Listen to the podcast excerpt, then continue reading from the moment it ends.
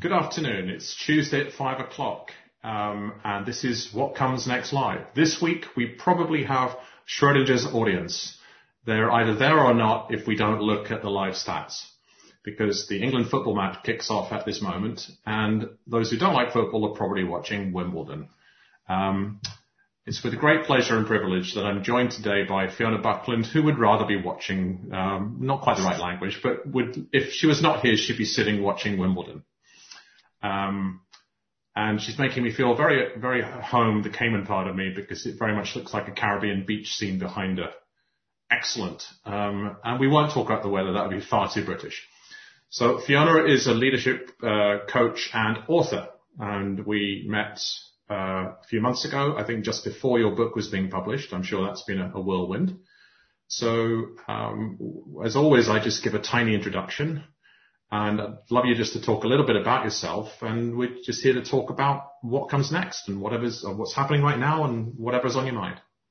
Great. Thank you. Um, and thank you very much for inviting me on this, um, massive sporting occasion.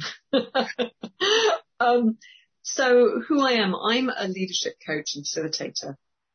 Um, I work with individuals and I work with organizations, communities, um, thinking about what leadership is. And I come from the place that we need good leaders. That's the kind of big vision.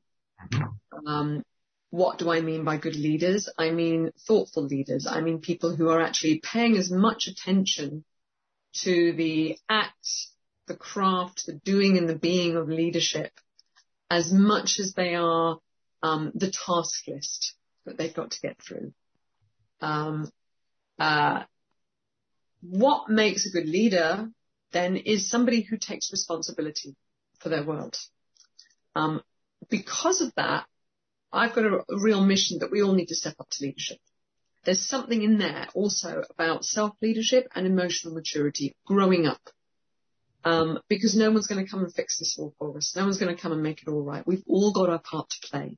Even if we don't get the rewards and we don't get the accolades, and that's a lot also about being able to lead those scarcity, stress-led, negative stress-led um, tendencies and patterns that we all have.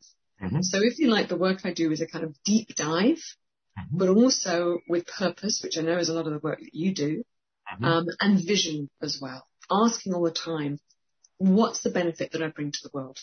And how do I pay attention to this act of leadership? And to the impact that I can have and making sure it's the impact that I want to have, not just now, but going forward as well in the future for people that I might never even meet for generations going forward. Mm. So that sounds very grand, doesn't it?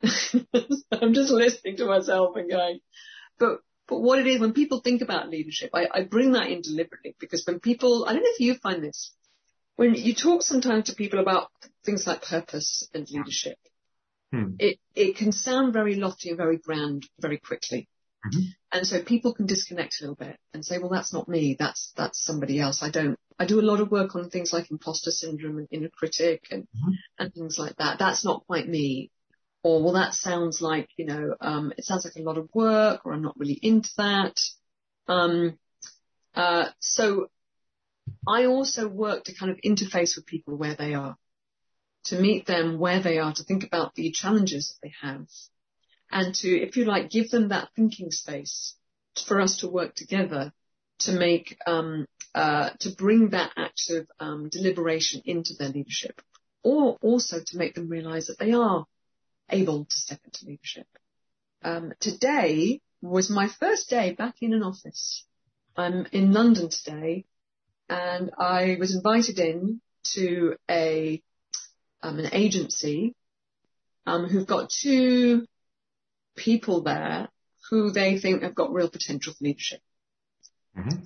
So what does this look like? I actually sat in with them, did a day with them, really going through some of the things, like from self-leadership to leadership in the world, that will really help them. Mm-hmm. That it's not about being the smartest person in the room. Mm-hmm. It's not about knowing everything. It's not about being perfect. What it is, is this and how do you grow your authentic, um, uh, the, the best of you and mm-hmm. develop what needs to be developed so that you can be a great leader. So that's an example of the kind of work that I do and the kind of um, the kind of way that it, it, it, has to matter in the world as well. Hmm. Um, you know, bringing people up. I love doing that. Say again? Bringing people up. Bringing people up. Mm-hmm. There's that, there's that lovely saying, isn't it? You know, um, I can't remember if it's James MacGregor Burns who says, leaders don't create followers, they create leaders. Hmm. Yep. I'm just writing that down. It's cool. Is that a good sign? yeah, yeah. Uh, so, I mean, as you'd imagine, we're in fierce agreement on all of this. Um, so, yeah. Um, just before we came online, I was um, referencing uh, a conversation I just had with a friend about the work of a guy called Wilfred Bion, who used to bring people into a room and say nothing at all. Um, and I talked to him about these live conversations I have, and sometimes I say nothing at all, and other times I interject. Um, and I'm kind of in between two places here. I, am kind of like, um, what I don't want to do is get into my own thoughts, um, but I'm interested in just what, in, in, going further into. I'd like to learn more from you about, you know, um, I think what I'd like to, I'm sorry, I'm, I'm working my thoughts out. Uh, what I'd really like to learn more about, if I'm being quite selfish about it, is your, the piece you talked about, how it can sound quite grand. Mm. I tend to say to people, purpose doesn't mean we're all Mother Teresa. You know, I, I ran out, which is one, one little reference. I ran tourism and hospitality businesses for years. And I ran them in a purpose-led way. And I said, look, our purpose can feel not grand. It's simply to create moments for people. And those can change their lives in that moment. Um, so. Why are we getting up in the morning? Yeah. And, and what suddenly comes to me is in about nine years ago, I was asked by a client who was running a confer- national nursing conference in the Cayman Islands to give a talk to the nurses on leadership. So I had so much fun. I put hours and hours and hours into preparing this because I got so into it. But I remember it wasn't the content and all the famous people's speeches and clips I did on the presentation. It was just looking into the eyes of some of the nurses in there and saying, you are all the leaders in your hospitals, right? Um, and you operate in an environment where you're looked on as being subservient to the doctors. Yes. And I just want you to tell you, um, when my, and I gave a personal story about a family matter and how a nurse in that hospital that most of them worked in had made all the difference in the world. And so we can all be, um, everyday leaders. We can, and so I think that the piece around self leadership is huge. And you and I both work with, with leaders in, in business. And I'm recognizing my own bias is that I often write as if people have people who do follow them. Right? And uh, my, my piece is, is slightly less evolved than the one you quoted, which is a leader is someone others choose to follow. And that comes down to how people show up. Yes. It's not about their technical skills. It's certainly not about the management task list. It's about, it's about being, not doing. Um, so I, I guess you've, you've written a book, so you'll go into this a lot of, in a lot of detail. So the, I guess the piece I'm interested in is the, is the lead, the self leadership and, and, and self awareness piece and having deep dive yourself into a book. Of course, the other bit I'd be interested in is what's your sense of purpose and what gets you out of bed in the morning? because that informs how you show up in the room. the need for a cup of tea gets me up in the morning. It's very purposeful. Um, so I, I love where where you land in this as well, and I love the story about nurses. My mum was a nurse, and you know it, you're so right. There was a pecking order, and I think it's only just starting to be recognised that you know, um, and to bring up the status of nurses. And there's a lot of sexism around that in my mum's day as well, right? Um, uh, you know, my mum always used to say, I came back from doing a workshop once. Um, she said, what have you done this afternoon? What, what, what, what were you doing? I said, I've led a workshop on entrepreneurial thinking.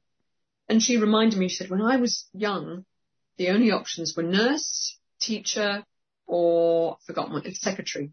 That mm. was it, the three options, you know. But even in all of these spaces, the idea of leadership is incredibly important because it's about having It's about the impact you make. Because the other side of that is, is believing that somehow none of us make impact.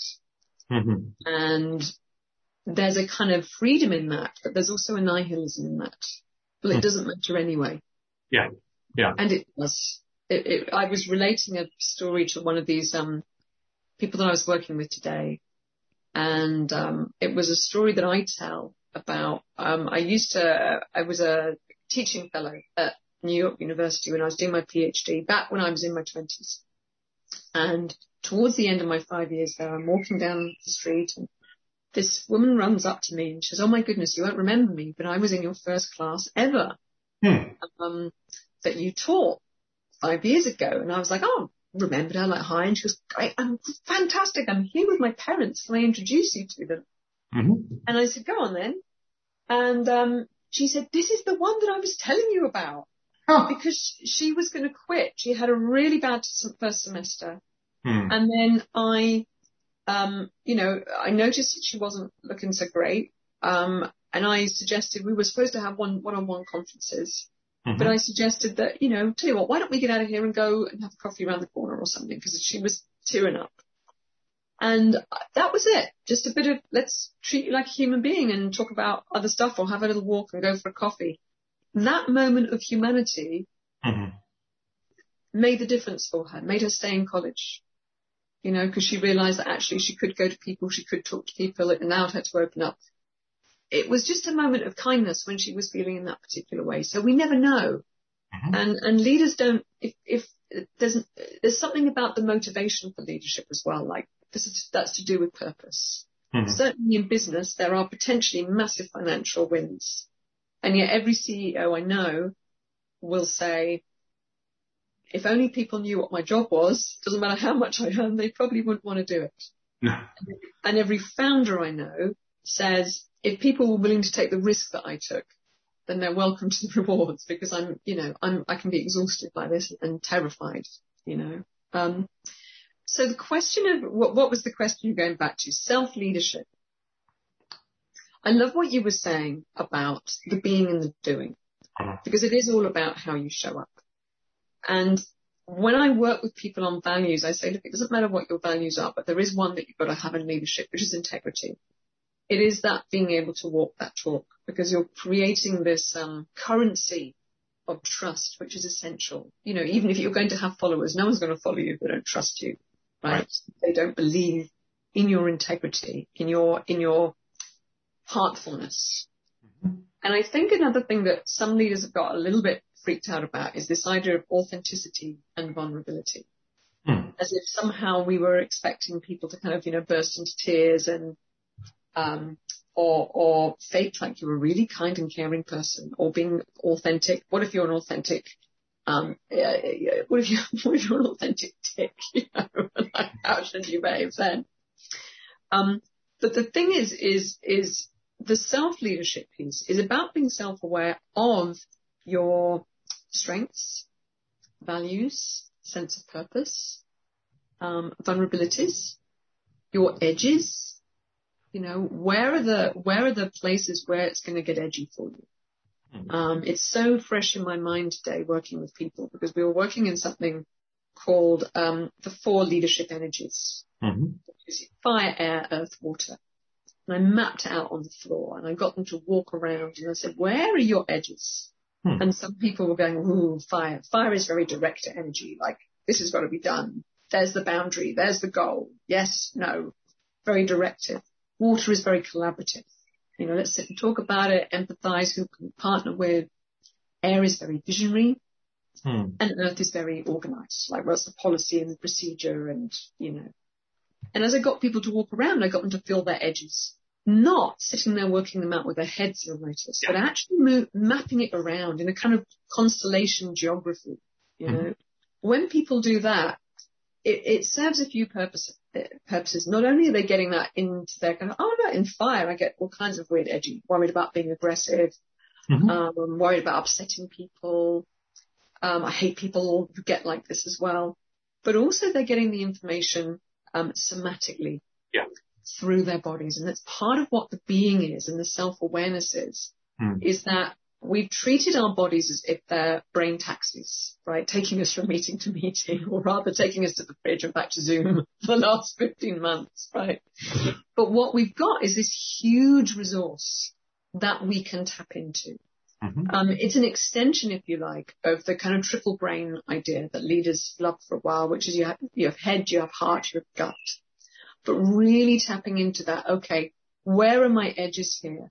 Where can I grow? Is this edge an edge of I want to get out of here? Or is it an edge? How, how can I play with it so that hmm. I can stay with the discomfort, um, of, um, of not knowing or knowing that I can, you know, um, I, I, had someone today go, gosh, you know, I, I really know that I'm not very earth. I really know I'm not very good with the details. Mm-hmm. It's like, okay, but can you stay with that? So you can either say to somebody, you know what, I know I'm not good on the details. I need you to work with me, be my consigliere mm-hmm. so that, you know, I don't miss this stuff. I'm not going to pretend that I'm any good at this stuff. Or what can you do to bring yourself up a little bit? Mm-hmm. Or to check that you're not in a story around this. Right. So that self-awareness is not just that cognitive intellectual self-awareness. Mm-hmm. The best leaders that I have seen, I don't know about you, Tom, I, I'd love to hear this, are people who really have a sense of the effect of their presence, right? Schrodinger's audience, as you said, the effect of their presence, but also the effect of their, um, their power to set the room temperature with mm. just their being Mm-hmm. If they're calm, everyone's calm. If they're edgy, everyone's edgy. Right? Because you're a leader. You're going to use a, a, a contagion, right? Your emotions. But also how you can use that to lean out and, and empower people. Mm-hmm. You know, you were saying about not saying very much. The best leadership piece I ever thought, saw was on, um, I think it was on the South Bank. And the leader of all the departments was sitting there. And of course, all questions coming to her and she just would ping them off. So, Sudha, what do you think about that one? You're the expert on this. Oh, that's a really good point. You know, why don't you take that and run with it and come back next meeting and tell us about it? You know, and that was it. There was no, I know and I'm going to pontificate about this or I'm going to, that was leadership. Beautifully done. She probably said, um, 50 words, maybe to 200 words in the entire meeting. And it was all out to other people and encouraging them to talk to each other rather than being the kind of hub in the center of the wheel. So, yeah, link. So what do I think? So we definitely overdo the thinking. Yes. Um, it's the form of education we've had for hundreds of years since the Industrial Revolution. Um, and we massively underdo um, tapping into energy and and people think, oh, it's all woo woo, but actually, I love it when you're talking about doing a, a an exercise on the floor that's somatic, that's centered in the body, because really that bypasses the brain. So the, I like the language of the brain taxi. That's very cool. I'll give you an example. Um, I was retained by chief executive of a global firm a number of years ago, and they were at a pit, very privately, and they were at a pivot point as to what they were going to do next. Right. Um, and I remember, and I was pretty experienced at this point, but I remember sitting with them one to one and getting really stuck. Like I had absolutely no idea what to do or say next. Um, and this was a tiny, um, delicate looking woman, right? Who, with the planet-sized intellect, which through which they built their career, all about thinking. But there was just this presence they had that I couldn't deal with. So I had a mentor that I brought in to the room, right, who was 50 years experienced in coaching. And had done all kinds of learning. I mean, I find that people who are, who are in the practice of coaching, because it's never mastery, but attain some level of mastery, are relentlessly learning the whole time. And that drives you into, draws you into weird and wonderful spaces like shamanic rituals and all kinds of stuff like this he would do. And he sat with that client and I said, uh, speaking of presence in the room, And I said, would you guys be okay if I'm in the room? I'll sit very quietly. And I'm six foot three and 100 kilos. And I sat in the tiniest corner, making myself really small, pretending to write notes, looking away from them so that my energy wasn't present to them. My mentor sits across from the client and um, faces them and says, in about five minutes, says, you need to dial down your energy. I, my body is heating up. Right. All right. And, and they, you, I could feel them dialing it back. Their level of presence, their level of, and it was, it was nothing to do with the brain. And then what, in the next, and then they had a very powerful session, but it only lasted 20 minutes because they were both completely cooked and they were booked in for two hours. When I next spoke to my client, they told a story which links back to, in terms of imposter syndrome, one of my favorite books is by Gay Hendricks. It's called The Big Leap. And they talk about something called the upper limit problem. Yeah. And what had happened with this individual is that they had had such a presence at such a young age, such an ability to read situations, to know what to do with their energy, to dial up, to turn it down and at such a young age that they'd actually utilize that to be tremendously successful in certain fields, even at school. They then got national recognition for this. And one of the four potential areas in the upper limit problem is the fear of outshining, which is really in opposition to the imposter syndrome. But it's just so brilliant that everybody else gets nihilistic. Like it doesn't matter. I can't possibly compete with this family member. Mm-hmm. So for the next, I don't know, 35 years, they'd switch that part of themselves off because they were so world class that their brain could do everything.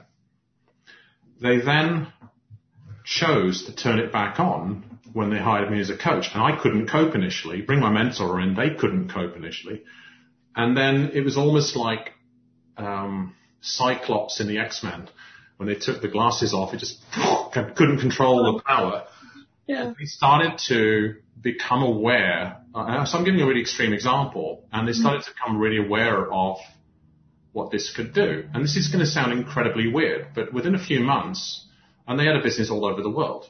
And the role of the leader is not to do, it's to be. And their presence um, in any of the offices around the world is going to be very powerful. So they said, I've got two stories to tell you. One is that I realized there was a project I wanted to, the business to move forward with, and I, I knew the three people I needed to be on it. I hadn't spoken to any of them around the world for six months. Once I thought of that, within half an hour, one of them phoned me out of the blue and the other two emailed me. And the second story is I woke up this morning and said, I know I need to go to our office in such and such a city in such and such a continent. So, so I've booked on a plane. And I only worked with them for about a couple of years, right, which is about roughly the norm for me. Um, but they continued over that period of time. That's what they did. They just looked at their calendar and they went, where do I need to go next? Mm-hmm. And they literally just tuned in. So it's a fairly extreme example and they still, as far as I know, they're still the chief executive of, of, of that organization, which is incredibly thriving, um, and is in a industry which is all in its head. yeah, it's so. I, I, you know, what you're saying there about the, the, the being and the, the charismatic presence of this person. Mm there's so much. I don't know what you think about leaders going into therapy. You know, mm. it's an interesting, a rich conversation that because there'll always be. I I've met. I mean, there's two things. There are leaders who get their energy from sometimes from a woundedness. You know, it's like they want to prove themselves or whatever it might be, or or outdo their dad who was, you know, paying yeah. their butt or whatever it was. Um, but there's also something about the shadow of leadership. It's like, I can't be this. And it might be something from childhood or, or a family relation. Um, it might be a message that you receive.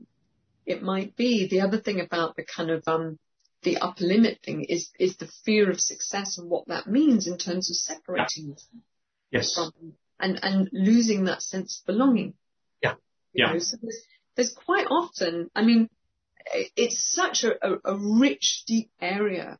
And often when people think about, you know, um, leaders with shadows, mm-hmm. you know, um, that are unexplored and kind of projecting all over the world, yeah. um, we become very aware then of, of that extraordinary saying that I always remember, you know, a leader has to be intensely aware of the inner interplay of light and shadow, lest they do more harm than good.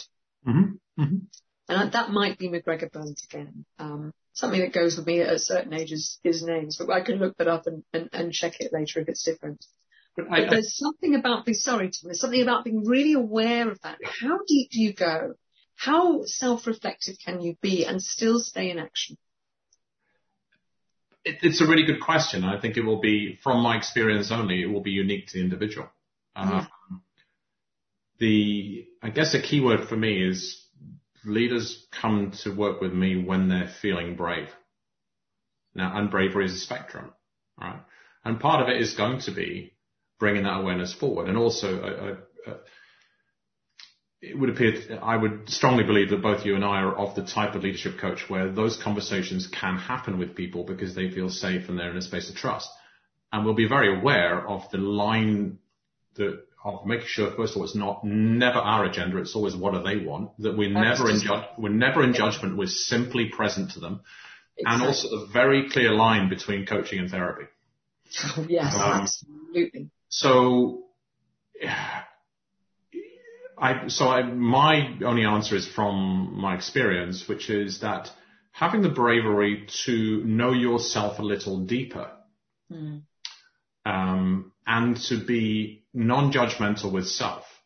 Right? Somebody was asking me the other day, what's the difference in working with a smaller firm and a larger, larger business? I go, well, the zeros are more, but you know what they both have in common?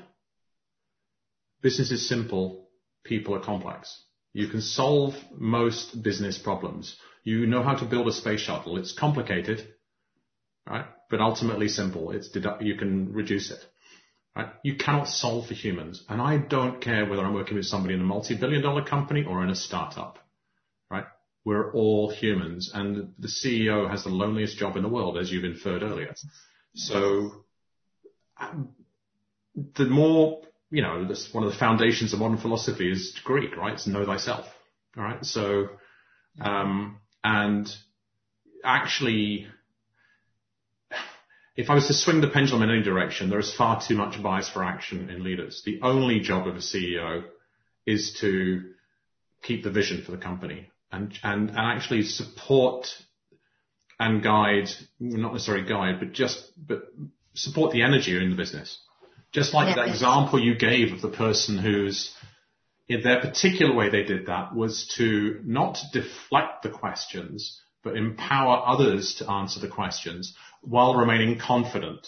And one of my past guests is my friend Chip Conley, and he coined a phrase a number of years ago that the best leaders are vulnerable visionaries. Mm. Um, but, yeah. but, and he used an American political example, not Jimmy Carter, because he was never confident. Mm. Right? So he wasn't confident of his path or his vision. Wonderful human being, but not a leader that actually took anybody with him. Mm. Um, whereas Ronald Reagan, in his own way, was vulnerable and confident. Um, the, somebody who goes, I have no idea how we're going to get there, but I'm absolutely certain we're going to get there. Yeah. Those are words, and it's all in how they show up when they say them. Yes.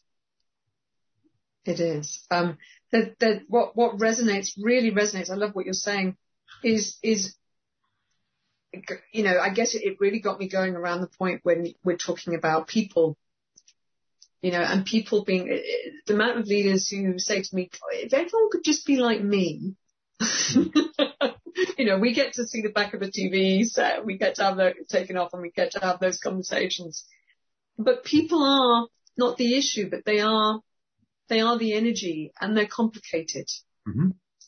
And understanding yourself more as a human might help you mm-hmm. to connect more with the humanity of the people around you so that you can treat them not as objects, mm-hmm. but as people.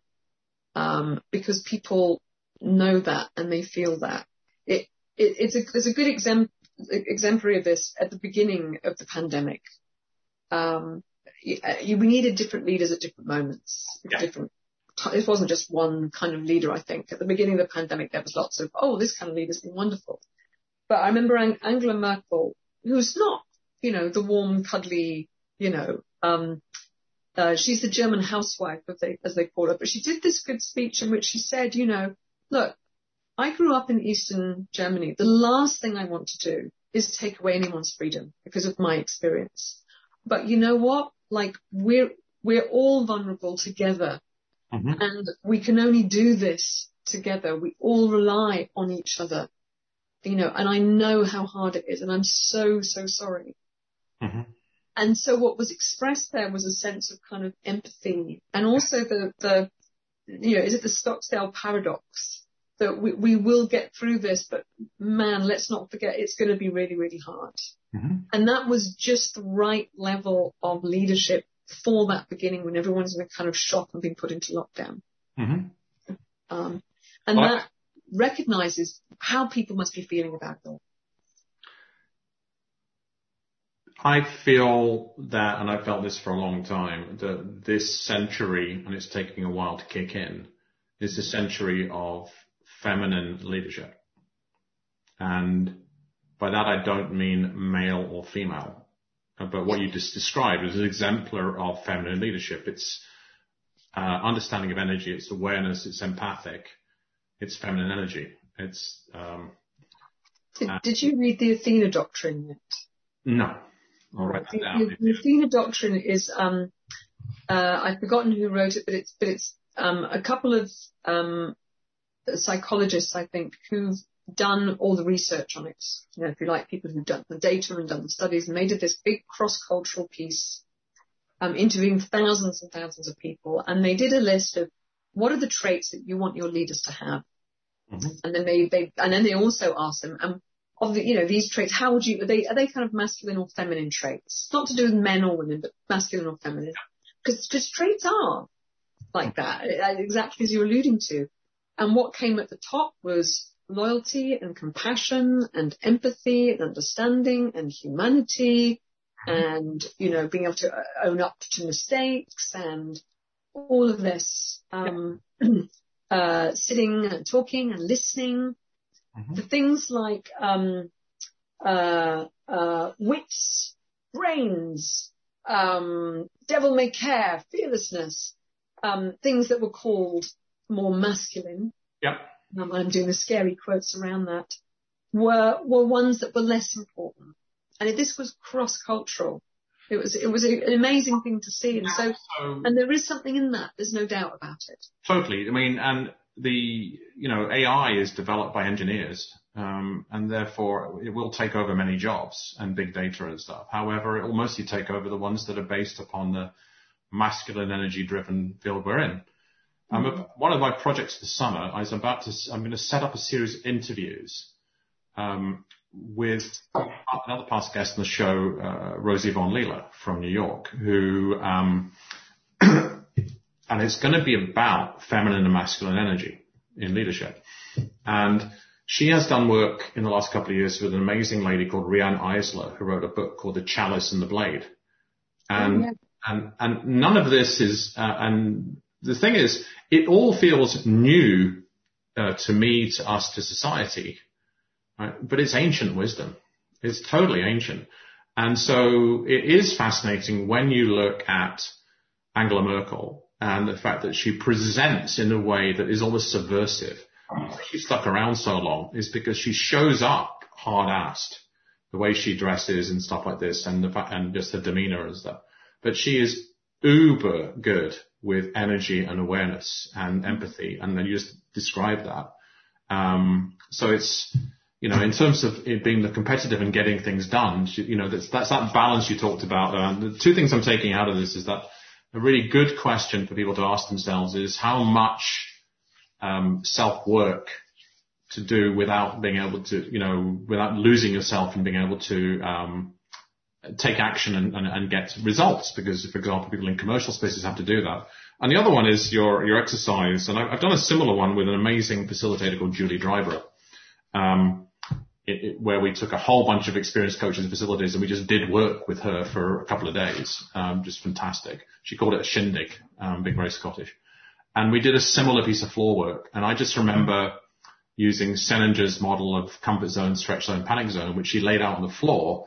And we were somatically finding our edges. And I just remember my experience was that I have a really big comfort zone, right? Um, and because it's so, it moves so far out, right, that my stretch zone's quite small. So I can jump into the, the, I can quite easily leap ahead into panic and come back. And that was just, that was a few years ago. and that was really interesting to me. And everybody had different experiences and I think all of us at different levels got pretty emotional. There were tears and I guess uh, we could talk all day. I realize I've gone over time, but what a dear, a dear friend of mine, um, uh, and another past guest on the show, you're the 51st or 52nd guest, is a lady called Kay Scorah from London. And, um, she was on Twitter the other day just saying, um, uh, you know, basically somebody's using the line, it's enough to make a grown man cry. And she got really angry because it's so misogynistic. And she went, actually, um, I'd like, I love seeing grown men cry because it means they're expressing their emotions, right? Now, if they're in a, if they're in a victim space, that's not that helpful. Mm. But if they're actually expressing genuine, genuine emotion, um, you know, that's different. So yeah, and back to the sort of the energies. Anyway, it's, it's, um, I could go on for hours and uh, we've stepped over the time for our Schrodinger's audience. Um, and it's been an absolute pleasure and, um, I'll, we'll, we'll, have to make a date to meet in person now that we're out of Zoom world. I'll come I down, would love that. down to the coast and see you at some point. Um, meanwhile, um, just remind us of the name, um, the name of your book so that people so can. the book is called Thoughtful Leadership. Yeah. It's a guide to leading with mind, body and soul. Mm. It's out by Leaping Hare Press and you can pretty much find it anywhere, so they tell me. Which is great. So it's online, it's at Amazon and booksellers. Um, so, thought leadership, but what's the subtext again? A, a guide? A guide to leading with mind, body and soul. And may, may, uh, I, that would be my wish for all leaders to lead with mind, body and soul. Yeah. Big one, big, big echo for that one. Thank you very much, Fiona. It's been an absolute pleasure and a privilege. A real pleasure. Thank you very much.